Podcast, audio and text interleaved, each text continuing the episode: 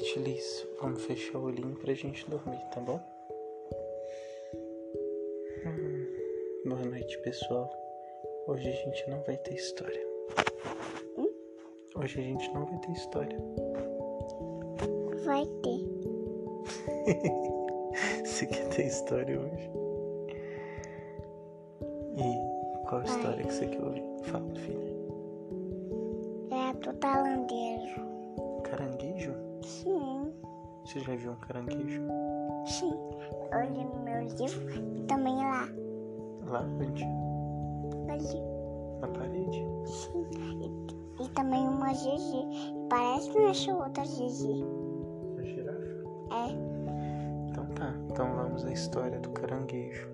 Eu vou ter que inventar essa história, porque essa história não existe ainda. A menina e o caranguejo.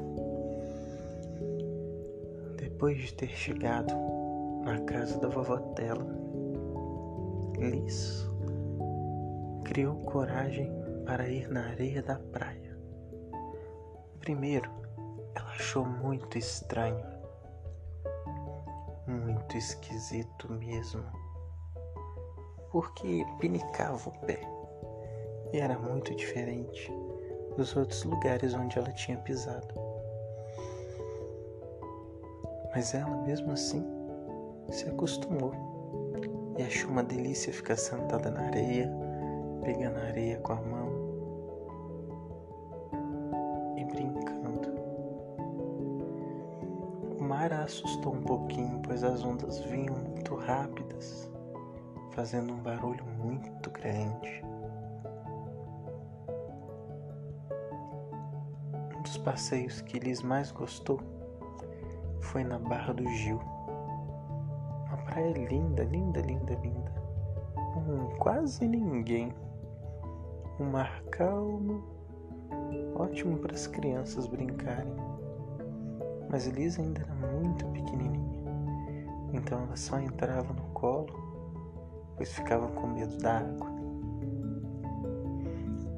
Sentados na areia, a família bebia água de coco. Vovó Tela usava seu chapéu e seus óculos escuros, ria das piadas que Lucas fazia, ria das coisas engraçadas que Liz fazia com o corpo que estava aprendendo a andar. Raíssa, um preocupada com o sol quente que queimava sua pele e a pele da pequenininha, resolveu achar algum lugar onde ela pudesse comprar uma água, mas naquela praia não tinha nenhum quiosque. Lucas foi perto de alguns moradores ali da de perto. Foi na casa de um dos moradores e pediu um, um copo d'água. Eles encheram as garrafas e começaram a conversar. Enquanto isso, Liz começou a engatinhar na areia. Ela viu duas bolinhas se mexendo na areia e achou as bolinhas muito interessantes. Viu que o chão estava cheio de buraquinhos. E como vocês já devem saber, quem tem bebê em casa sabe disso muito bem. Os bebês adoram enfiar o dedo no buraquinho. Por isso que a gente tem que tampar todas as tomadas da casa. Isso é sério. E é sério também que na praia existem alguns bichinhos que moram dentro desse buraquinho. E aquelas bolinhas pretas se mexendo, na verdade eram dois olhos. Eram os olhos de um caranguejo. Um caranguejo muito pequenininho, recém-nascido.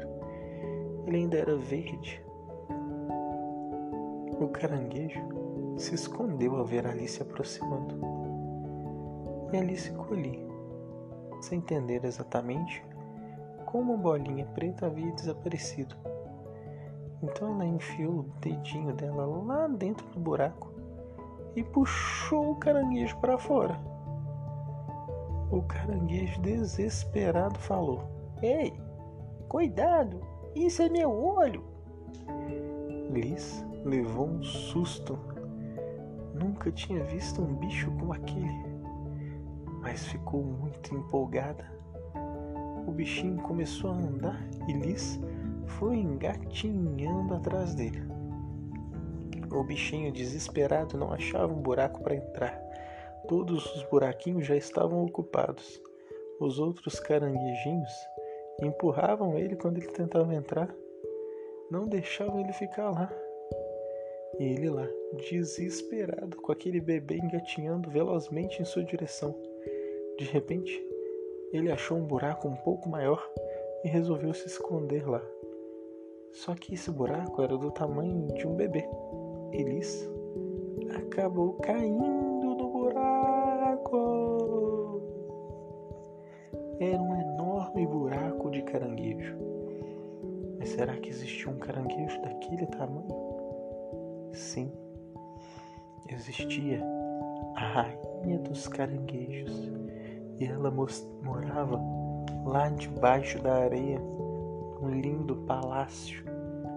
E os pequenos caranguejinhos eram todos os seus filhinhos. Liz ficou encantada.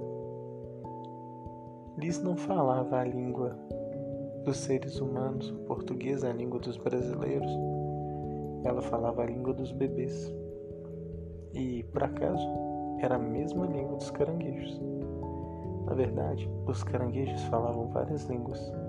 Eles gostavam de falar caricanjês, que é a língua dos caranguejos, siriricas, corurucas, que é a língua dos siris, e a língua das lagostas, que chama lagostines, e também a língua dos bebês. E aí eles ficaram batendo maior papo lá na praia, a mãe, o pai e a avó de Liz ficaram desesperados.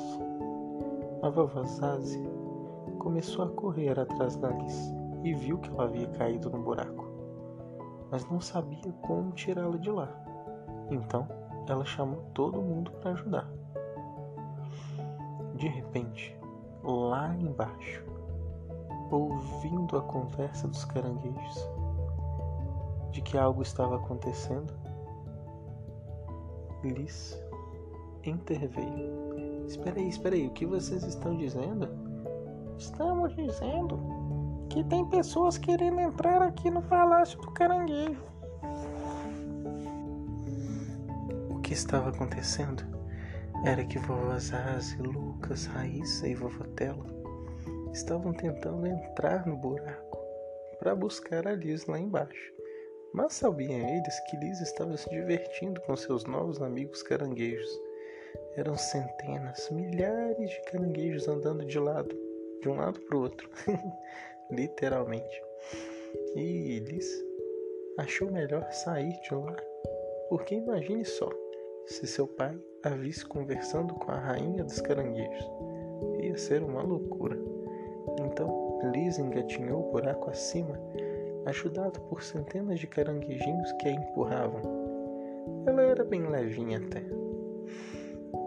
Então, o pai de Liz terminou de puxar ela para cima e começou a rir. é, Liz subiu sozinha. Todos riram muito daquilo depois de ter passado o susto e voltaram para casa. Tomaram um banho delicioso tranquilo. E tomou um banhozinho na banheira.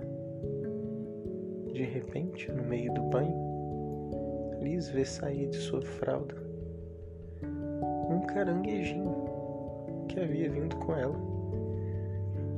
Liz disse: O que você está fazendo aqui? Volte para sua casa. O caranguejo foi disparado para a rua e da rua para a praia. Mas antes ele mandou um beijo e disse: Tchau, Liz. Até a próxima. Quando voltar a Itaparica, venha visitar a rainha dos caranguejos. Você já sabe onde fica nosso buraco. Beijo, me liga. E Liz acenou para o seu amigo e prometeu que um dia ela voltaria para a ilha de Itaparica